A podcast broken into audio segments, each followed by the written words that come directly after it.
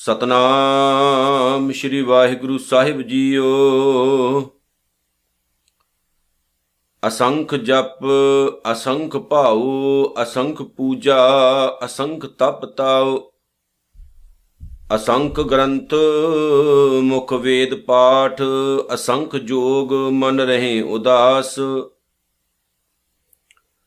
ਅਸੰਖ ਭਗਤ ਗੁਣ ਗਿਆਨ ਵਿਚਾਰ, ਅਸੰਖ ਸਤੀ, ਅਸੰਖ ਦਾਤਾਰ। ਅਸੰਖ ਸੂਰ ਮੋਹ ਭਖ ਸਾਰ, ਅਸੰਖ ਮੋਨ ਲਿਵ ਲਾਏ ਤਾਰ। ਕੁਦਰਤ ਕਵਨ ਕਹਾ ਵਿਚਾਰ, ਵਾਰਿਆ ਨ ਜਾਵਾਂ ਏਕ ਵਾਰ।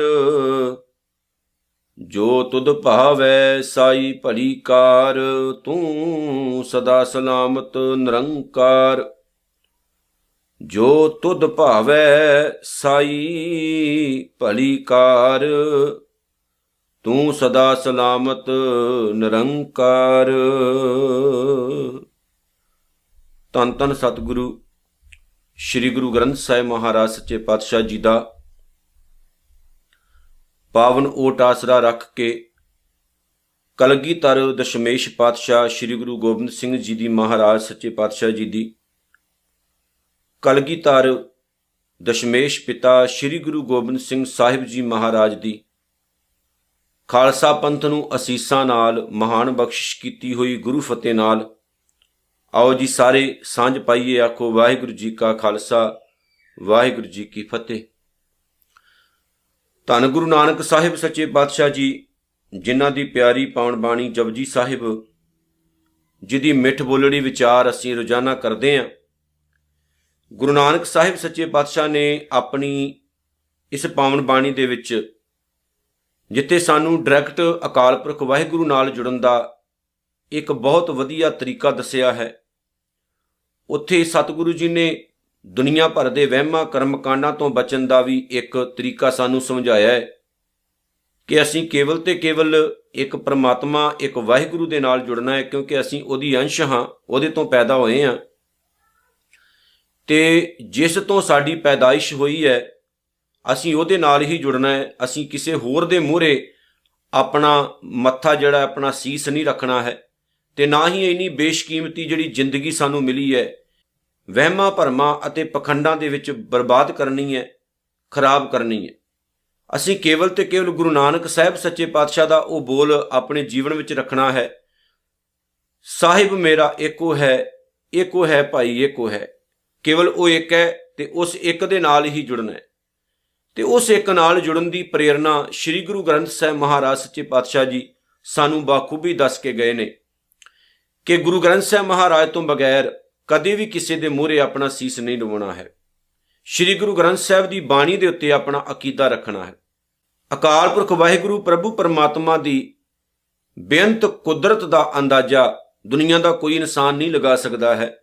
ਭਾਵੇਂ ਉਹ ਕਿੰਨਾ ਪਾਵਰਫੁਲ ਹੋਵੇ, ਸ਼ਕਤੀਸ਼ਾਲੀ ਹੋਵੇ, ਵਿਦਵਾਨ ਹੋਵੇ। ਗੁਰੂ ਨਾਨਕ ਸਾਹਿਬ ਸੱਚੇ ਪਾਤਸ਼ਾਹ ਨੇ ਜਦੋਂ ਅਸੰਖ ਦੀਆਂ ਪੌੜੀਆਂ ਆਰੰਭ ਕੀਤੀਆਂ ਨੇ ਤਾਂ ਸਤਿਗੁਰੂ ਨੇ ਸਭ ਤੋਂ ਪਹਿਲੀ ਪੌੜੀ ਜਿਹੜੀ ਹੈ ਉਹਦੇ ਵਿੱਚ ਇਹ ਸ਼ਬਦ ਵਰਤੇ ਨੇ, ਅਸੰਖ ਜਪ, ਅਸੰਖ ਭਾਉ।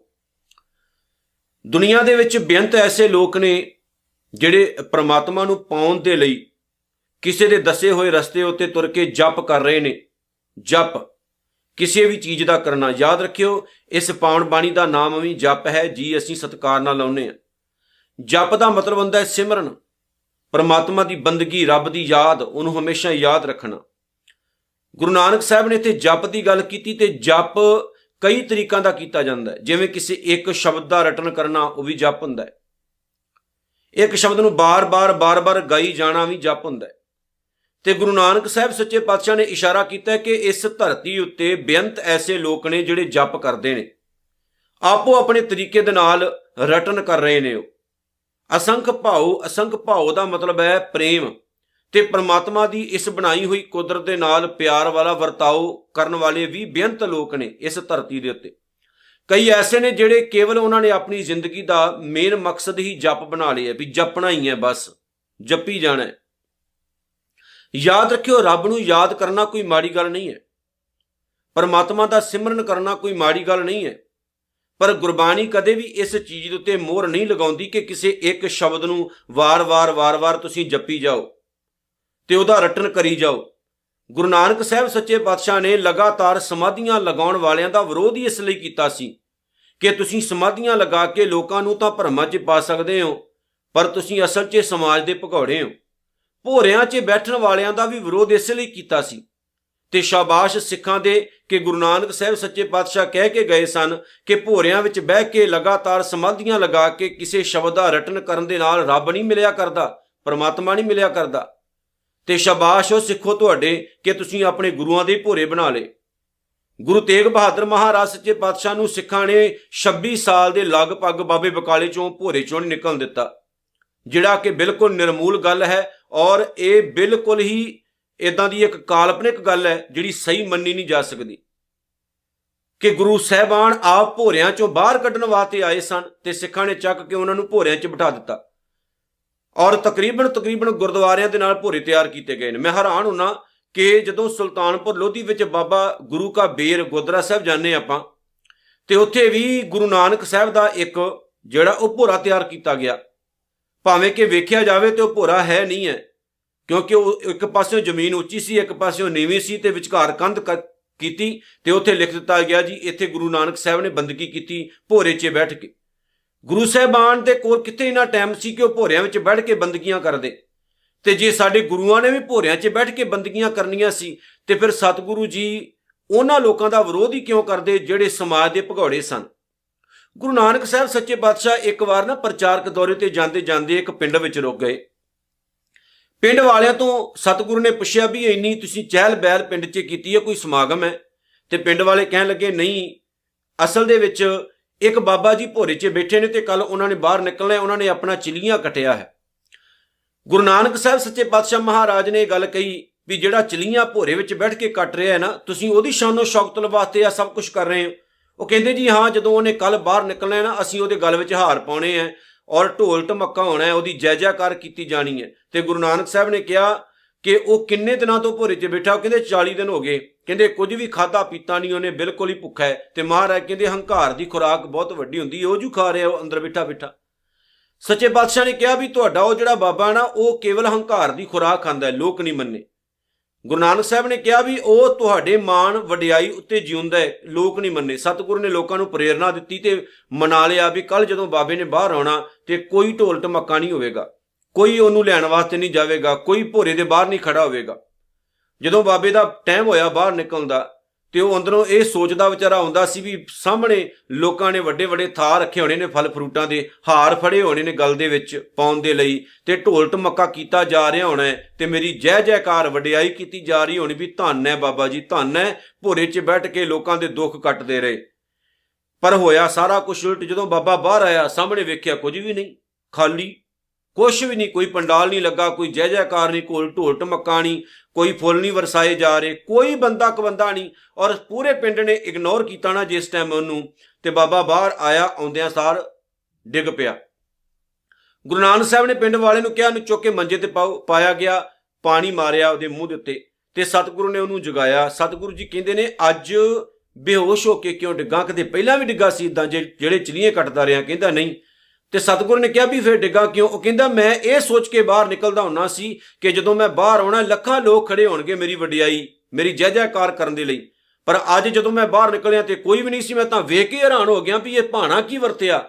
ਤੇ ਮੈਂ ਬੇਹੋਸ਼ ਹੋ ਕੇ ਡਿੱਗ ਪਿਆ, ਮੈਨੂੰ ਤਾਂ ਹੋਸ਼ ਹੀ ਨਹੀਂ ਆਪਣੀ ਰਹੀ।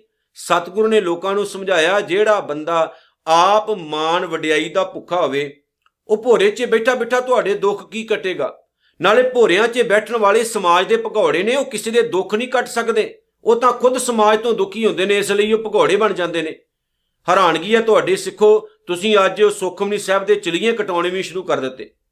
ਕਿ 40 ਵਾਰ ਸੁਖਮਨੀ ਸਾਹਿਬ ਦਾ ਪਾਠ ਕਰੋ, ਚਲੀਆਂ ਕੱਟੋ, ਔਰ ਉਹ ਤੋਂ ਬਾਅਦ ਤੁਹਾਨੂੰ ਫਲ ਮਿਲੇਗਾ। ਹੈਰਾਨੀ ਹੈ ਇਸ ਚੀਜ਼ ਦੀ। ਫਿਰ ਕਹਿੰਦੇ ਜੀ, ਇਹ ਸੱਚ ਕਿਉਂ ਬੋਲਦੇ ਐ ਨਿੰਦਾ ਕਰ, ਇਹ ਨਿੰਦਾ ਥੋੜੀ ਹੁੰਦੀ, ਇਹ ਸੱਚ ਹੈ।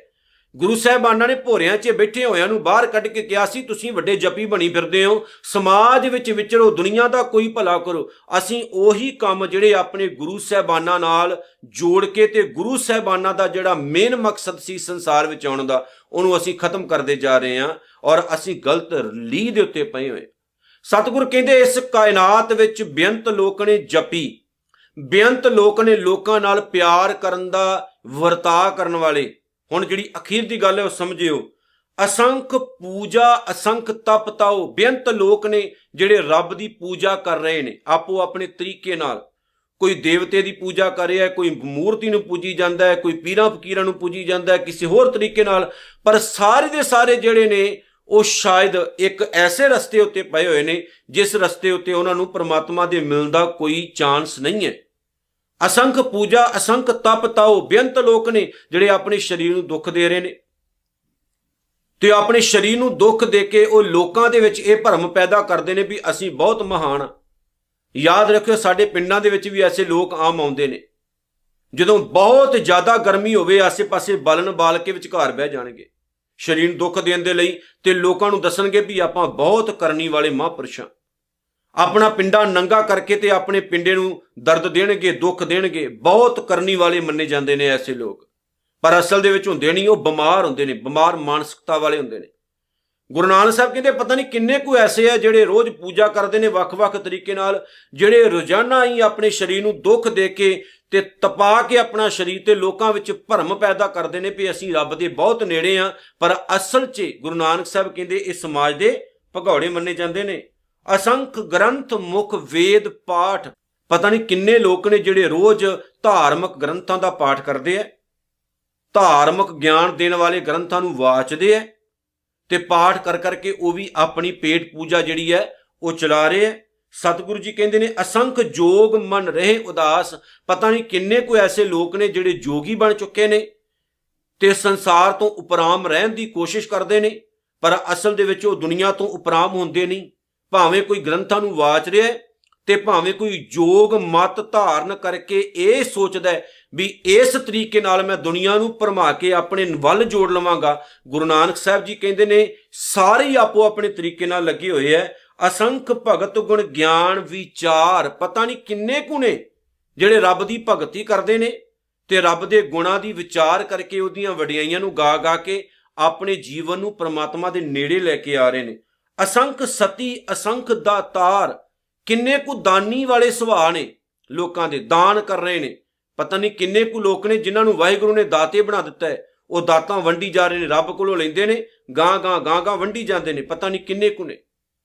ਔਰ ਇਹ ਰੱਬ ਦੀ ਕੁਦਰਤ ਦਾ ਇੱਕ ਸੁਭਾਅ ਹੈ ਕਿ ਪ੍ਰਮਾਤਮਾ ਇੱਕ ਤਰ੍ਹਾਂ ਦੇ ਲੋਕ ਪੈਦਾ ਨਹੀਂ ਕਰਦਾ। ਪਤਾ ਨਹੀਂ ਕਿੰਨੇ ਕੁ ਚੋਰ ਬਣੇ ਨੇ, ਕਿੰਨੇ ਕੁ ਲੁਟੇਰੇ ਨੇ, ਕਿੰਨੇ ਕੁ ਸੰਤ ਨੇ, ਭਗਤ ਨੇ, ਔਰ ਇਸ ਤਰ੍ਹਾਂ ਹੀ ਕਾਇਨਾਤ ਚੱਲ ਰਹੀ ਹੈ। ਅਸੰਖ ਸੂਰ ਮੋਹ ਭਕ ਸਾਰ। ਕਿੰਨੇ ਕੁ ਯੋਧੇ ਨੇ ਜਿਹੜੇ ਆਪਣੇ ਦੇਸ਼, ਆਪਣੀ ਕੌਮਾਂ ਦੀ ਰਖਵਾਲੀ ਦੇ ਲਈ ਲੜਦੇ ਨੇ। ਆਪਣੇ ਮੂੰਹ ਦੇ ਉੱਤੇ ਸ਼ਸਤਰਾਂ ਦੀਆਂ ਮਾਰਾਂ ਖਾਂਦੇ ਨੇ।